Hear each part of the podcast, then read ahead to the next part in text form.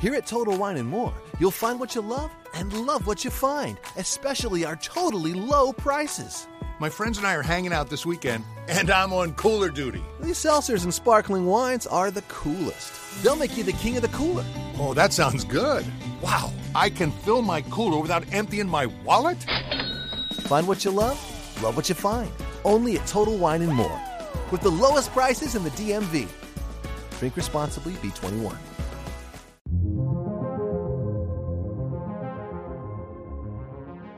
Welcome to Raiders of the Lost Podcast, one of the fastest growing movie podcasts in the world, where we discuss all things film.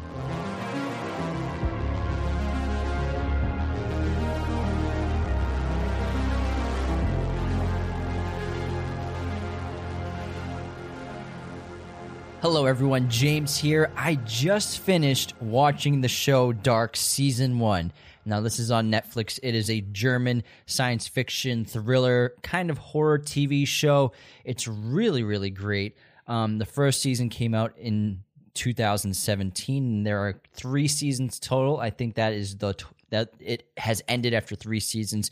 But I'm really into the show, and I can't wait to binge some more of it. I literally watched the whole first season in like four days. I really, really enjoyed this show. It's complex as hell. There are a ton of characters lots of cool science fiction elements, horror elements, and I'll I'll keep this spoiler free for a little bit, but then I'll get into spoilers for the end of the season to to talk and explain about what happened because I'm sure a lot most of people listening to this right now have watched the show. If not, I highly highly recommend checking it out. It cruises by.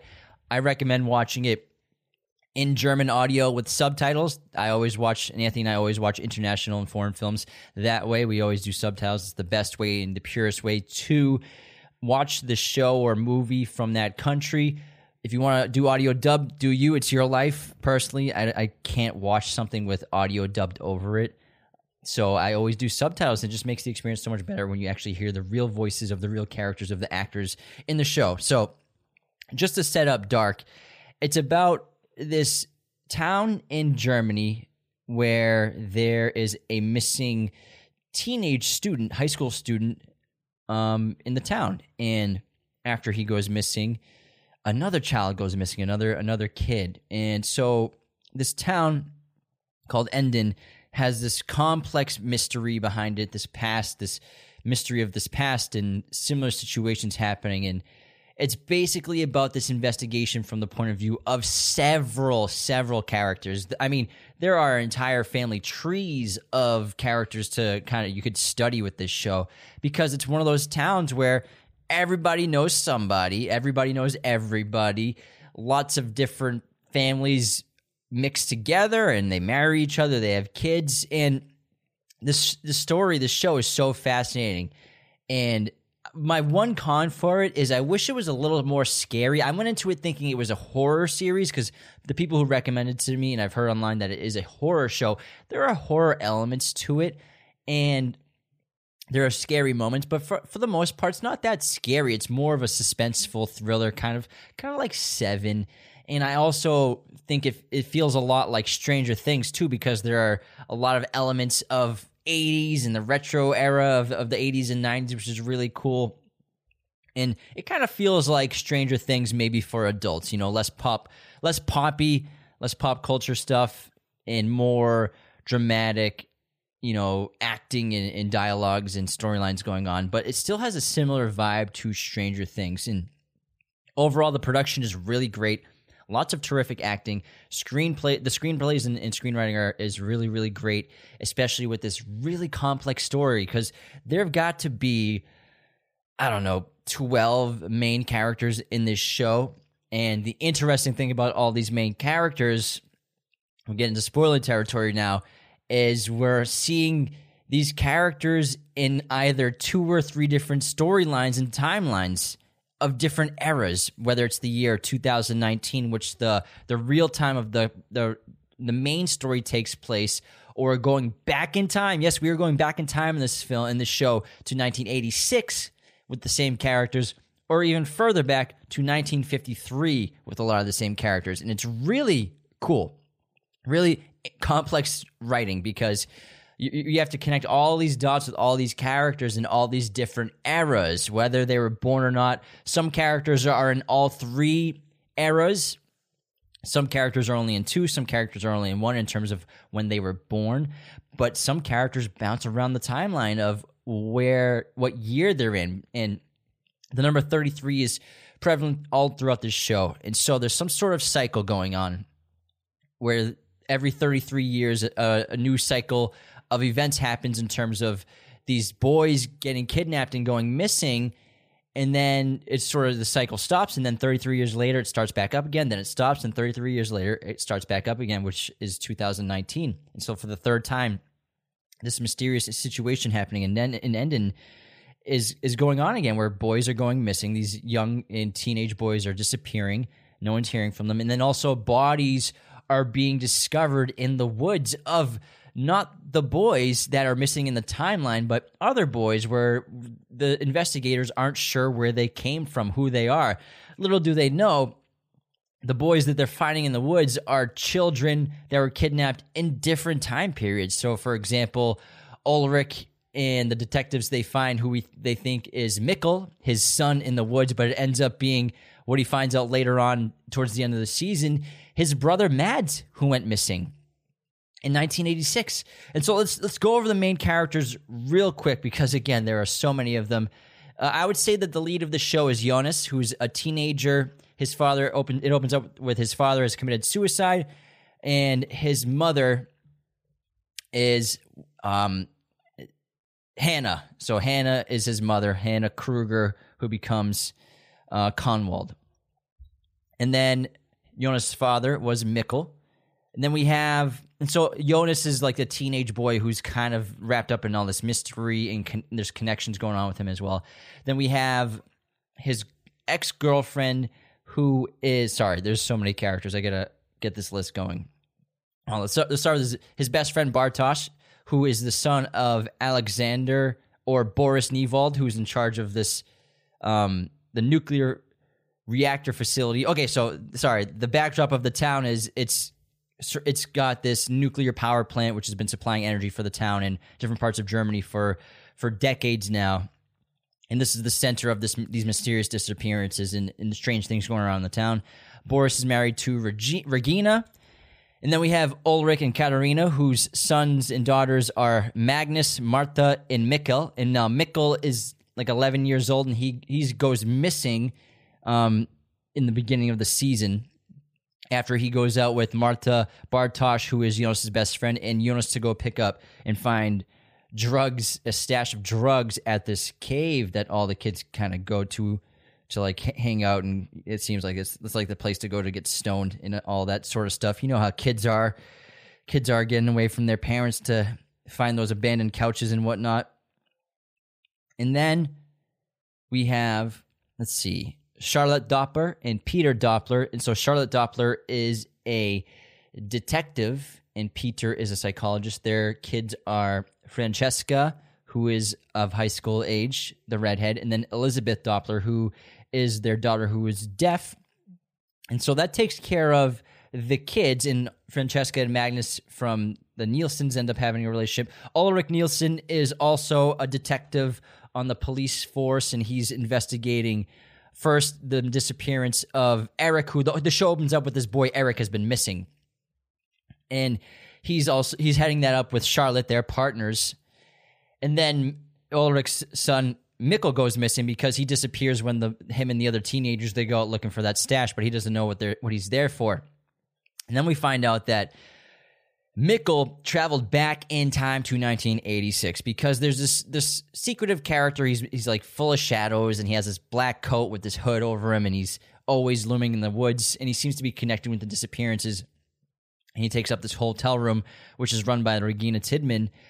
Um and he has all these cutouts and paintings and symbology of all sorts of crazy stuff like time related stuff time travel stuff or reality stuff and labyrinth is labyrinths and mazes all sorts of cool designs and drawings all over this hotel room and he crosses out the missing newspaper that says in german it says where is Mikkel? And then he crosses out and writes, when is Mikkel? Because he knows that Mikkel has traveled back to 1986 which is wild. And then we follow Mikkel for a little bit as he's in 1986, discovering where he is.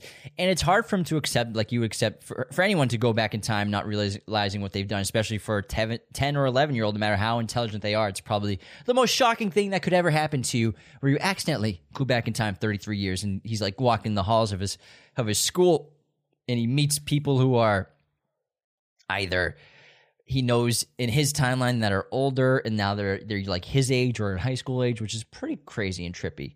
And so this is where he also meets this is this gets crazy. This is where he meets Jonas's grandmother, who is Ines. Now Ines is the nurse with the dot with the the nurse with the mole on her on her upper lip. And there's a younger version of her in this timeline in 1986 as a nurse, but we know her from the first episode where she is the grandmother of Jonas and she has that secret letter that she's keeping for herself um, that was signed as a suicide note addressed to Jonas that she opens up at that very specific time. And it's an older version because we see that same prominent mole on her upper lip, but it's a lot less defined in 1986 when she was a nurse. And Ines ends up taking care of Mikkel, who she doesn't understand is a boy from the future, even though she he tells her. She just thinks he's a, got an overactive imagination, but she has a connection to him, so she ends up raising him. So it, it gets really weird because Ines is not really Jonas's grandmother. He she is by not by blood because she's not Mikkel's. Who we find out who we learn is Michael, Michael Jonas's father, because she's not she's not Michael's mother by blood. Complicated, I know and this means that since Mick, since Michael and Hannah have Jonas, that makes Jonas the nephew. Makes Jonas the the first of all the the grandson of Ulrich and Katharina because Ulrich and Katharina Mikkel is their son, and then Mikkel becomes Michael in nineteen in this t- new timeline that he's in, and he becomes Jonas's father, which also means that Jonas's uncle and aunts. Jonas's uncle is Magnus, the teenager with the, the long blonde hair, the angsty one. And then Jonas's aunt is Martha, who used to be his girlfriend, and they even kiss. And it's it's really great when Jonas starts to discover the truth, and he actually gets those the, the like the the, the package and the shipment from the mystery man with the hood, then he goes inside and he travels back in time and he finds Mikkel, but doesn't say anything to Mikkel because the man in the hood in the jacket warns him that that is your father. If you go and talk to him, you won't exist. You will cease to exist because if you bring him back, he would have never become your father because in that timeline, that's where Mikkel meets a young Hannah, who and Hannah's in love with Ulrich, and we'll get to that in a little bit. So it's a paradox, but however, the show what I, what I think is interesting is they eliminate the idea of the grandfather paradox, which is the paradox where if you decide to go back, if you have a time machine and you go decide to go back in time and kill your grandfather, how could you have gone back in time to kill your grandfather if you didn't exist if you do kill your grandfather? So you would have never existed. So how could you have gone back in time? So that's the grandfather paradox where, you know, you could say that you just would be in existence, or you could say that you wouldn't exist and you disappear, kind of like in the movie Looper. But whereas the grandfather paradox is a little different, where it's kind of inexplainable. There is really no answer. But I like how the show it seems to give an answer that like if you eliminate the possibility of your birth, you will disappear from existence. And also, what I like about the show is it's similar to Tenet, where they're traveling back in time and forwards in time, through that portal underneath the nuclear power plant, which, which is underneath that secret room, that bunker. But it seems to be that they're not different dimensions, maybe it. But even though they call it different dimensions, but it's there just seem to be different points on the same linear timeline. I think we'll learn more about whether they're different dimensions or not. Technically, that is a different dimension you can say, but they're on the same linear timeline, so it's kind of like it's kind of like Avengers two, uh, and Infinity War and Endgame when they're they're not going into a new dimension. They're just going into the quantum realm and coming out at a different point in the same linear timeline, if that makes sense to you. Now, oh man, there's so much to talk about. This is crazy. there's so much mystery.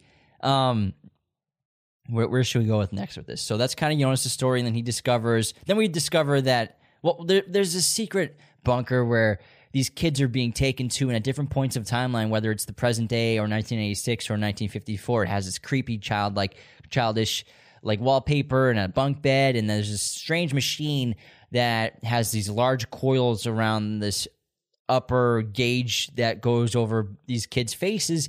And then we later learn that it's a time machine prototype, and these children are the guinea pigs for this time machine. And we learn that because Jonas ends up getting put in there when he's back in time and then goes back to, to 2019.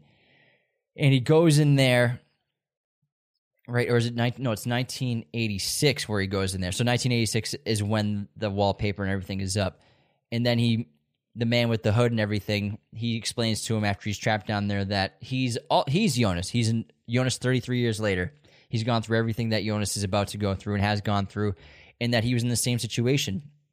So it's really interesting that a lot of these, a lot of characters actually meet younger, older versions of themselves. So Jonas meets his older version of himself, who we find out is that man lurking around the woods and stuff, doing all that stuff, leaving the trail of breadcrumbs for Jonas to find his way paths through the the caves, which are which leads to the time portal, you could say, the door which takes you either to 1953 or to 1986, and obviously the other door is 2019 it's kind of cool. It's it's sort of like a Goosebumps book where you you select a different passage and you go to this part of the world or this part of the timeline. Um, and then who else meets a younger version of himself? So we meet who? Where, where else? Where are we? Where are we? Um, Helge meets an older version of himself, and we also meet a younger version of himself. And Helge is this mysterious character who used to work as security at the nuclear power plant, and then we find out is involved with this weird plot of kidnapping children and testing them as guinea pigs for this time travel machine, which is headed and controlled by this priest, this man who's obviously maybe became a priest by the acts and sacraments by the church, but the church doesn't obviously know that he's a murderer and kidnapper. And my theory is that the priest is Bartosz, and this is Jonas's best friend who's uh, very well off because his parents are Regina and, Al- and Boris, well, actually Alexander, who we later find out was really Boris because he had a, a, changed his identity because he stole an identity from somebody clearly. But Regina, um, her mother was in charge of the nuclear power plant power power plant back in 1986, and then so Regina and Alex Alexander Alexander becomes the head of the nuclear power plant after he got a job working for Claudia after meeting Regina in the woods. So Bartosz and his family are very well off because they are the wealthiest people in the family. They have control of the town. You know, whoever is in control of the nuclear power plant has the most wealth and power in the in the town. And Claudia's parents are Egon Egon Tiedemann and then Doris. And Egon is the old sheriff from 1986 who's very old on his way out. And then we find out that he is actually was an up and coming police officer in 1953 and w- was very passionate about his job and trying to solve these missing persons cases. Now, whew, there's this is getting complicated. Hopefully, hopefully you're bearing with me. Now, Helge Doppler, uh, his son is Peter Doppler, who's also involved with this somehow, and Peter has some sort of connection with Tronte Nielsen, Ulrich's father, who, in in Mad's father, they're somehow connected or know something about what's going on with these missing persons and time travel and these boys. And then Peter is married to Charlotte, who again is the police officer and detective who's working with Ulrich. And Helge's parents are Greta and Bernd Doppler. And Helge was very well off, and Ulrich becomes obsessed with obviously trying to find his son after Mikkel goes missing, and he gets suspended, but goes through all sorts of you know, illegal methods to try to find answers of what's going on. He ends up following Helge, who has dementia in 19, in 2019, who we find is trying to stop his younger self in 1986 from doing everything he's doing. Ulrich follows him into the time machine and Ulrich ends up in 1953 because he goes left instead of right. And he's in 1953. He tries to kill a young version of Helge because he starts to understand that if Helge is the one that's kidnapping the children, all I have to do is kill Helge as a child, and then Mads will never get kidnapped and killed, and then Mikkel will never get kidnapped and killed. And so it's crazy where Ulrich tries to kill Helge. And then Helge, we find out, survives because he. This is where he got those the horrific scarring and wounds on his face, which is pretty nuts. Like Ulrich is a bad guy. Like obviously he's pushed to the limits, but I mean to kill to try to kill a child that is absolutely madness, insanity. And then I love how when, when- I've screamed a few points of this show, not out of fear, but out of like holy shit. And when the the loudest I screamed was when Charlotte is going through the old newspaper clippings because she's she's intuitive, intelligent, and has been curious about this number 33 that keeps propping up, especially the same things are happening that were happening when she was in her teens and she was noticing these strange things happening, like all the birds dying and falling out of the sky and the, sh- the, sh- the f- flashing lights all over the town, which obviously means that someone is using the time machine. That's when all the lights start going haywire everywhere. And she's going through the old newspaper clippings to try to find some sort of connection with what's going on in 2019 and she finds the the newspaper clip um, article of Ulrich who has had his photo taken after he goes back in time to 1953 after he gets arrested for the murder of the boys that are that were found in 1953 and it's crazy that was one of the that was the last episode in there and that made me that blew my mind. That was so crazy. I, I I was like, it's coming, it's coming, it's coming because the show does a great job of setting up shocks and cliffhangers almost, but gives you plenty of breadcrumbs and clues to figure out what's about to happen. But it's it's not like a bad for, sort of predictability. It's a fun one where it's like, oh, I bet I bet Ulrich's gonna be in the newspaper. Oh, there he is, like stuff like that. It's a lot of fun. Like, and then I predicted that Jonas was also was going to be the young version of the stranger in the woods. I, I, I figured like at some point after like a few episodes, I'm like, that's got to be him because sort of looks like him, but the hood and the jacket because Jonas is always wearing this yellow jacket with the hood over him, and the stranger's always wearing a black jacket with the hood on over him. So I figured that they were going to be the same person. Um, who else we got to talk about? Entrante is married to, to Jana, and their fa- Entrante's father is Agnes, who we meet in 1953 as well. Daniel is Ines's fa- uh, father, who we meet in 1953, and who else we got? There's the guy who works at the at the um the watch store. He, he repairs the, the the watches. He ends up making that time machine for Claudia Tiedemann.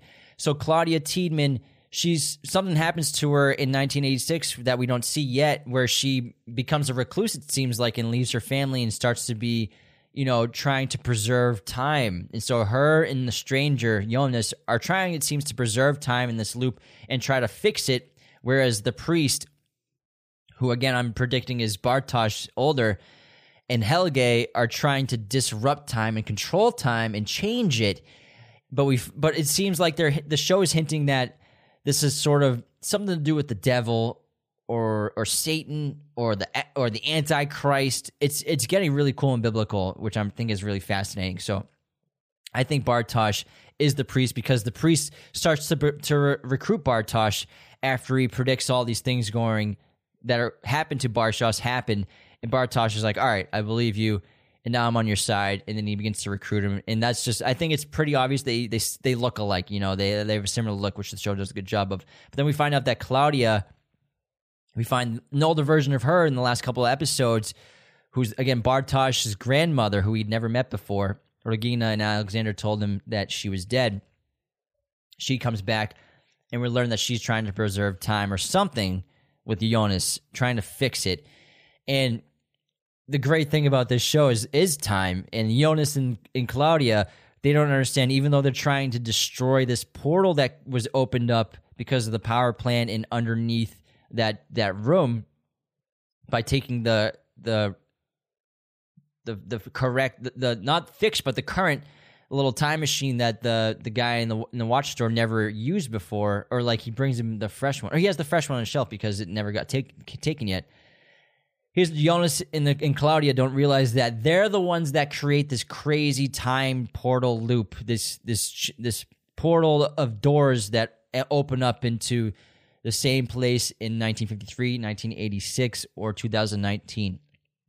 And the season basically ends with them launching that, and, and Jonas opening it up. It seems like he kills himself. and it's almost like it reminds me so much of Tenet because it seems like no matter what happens, a lot of the characters who find out about the time are trying to figure out, trying trying to wonder if they can control time, if they can alter things, but it seems like they can't. Even Ulrich, he doesn't alter time because what's done is done. What happens is supposed to happen. You know, he's supposed to go back in time. He's supposed to attack Helge. Helge's supposed to get attacked. Jonas is supposed to. Michael's supposed to kill himself. Mikkel, Mikkel's supposed to go back in time. Mikkel's supposed to grow up as Michael, fall in love with Hannah, kill himself after having Jonas, and Jonas is supposed to become the stranger. And I can't wait to see what else is happening and going on in the future episodes. Um, and same thing with Egon. Egon's all the things are supposed to happen to him. Regina, all the same, all the things are supposed to happen to them. So these these events seem to be unchangeable. But it, the priest, this evil guy, the priest, definitely who's Noah. Sorry, his name's Noah. Or he goes by Noah because he's he thinks he calls himself like Noah after Noah's Ark. Noah seems to be of the opinion that he can control time and he can make a new timeline, which would be pretty fascinating. And I can't wait to see. And the season ends really, really great. You know, great cliffhanger um, with Ulrich stuck in 1953, Jonas stuck inside that prototype time machine, Noah and Bartosz joining forces. Where else is everybody else? Um, uh, Claudia is, you know, watching all those photos. She has like that crazy display of all the images of each ca- each person in the town at each specific time period with their dots connected. Um, Mikkel is stuck in 1986, developing his relationship with Hannah. It's nuts. It's crazy. There's there's there's so much. It's super complicated.